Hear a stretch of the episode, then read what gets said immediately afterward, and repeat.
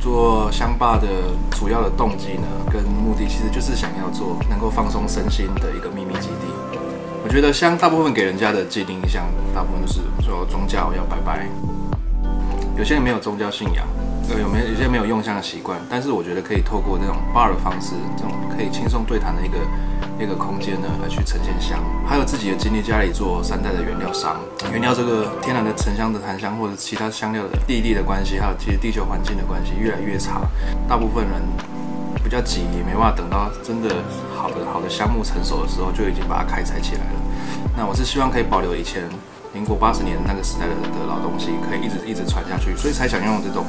既省料呢，但是又轻松的方式来去贴近大家的生活。这种篝火熏香的方式呢，是非常非常的细腻跟放松，是跟你一般闻香的那种方式是完全不一样的。它给人的感受是更深沉、更安静、更能跟自己心里对话。主要其实也是想要传达一个意念，就是可以好好的、简单的呼吸，真的很简单，不用过多的意象，也不用过多的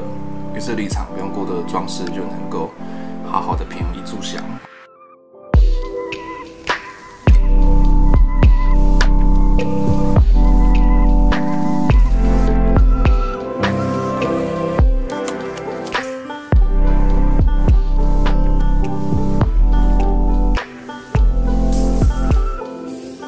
这样子的方式让大家专注，让大家感到放松。最重要的是，还要保留台湾人传递温暖的一种一种方式。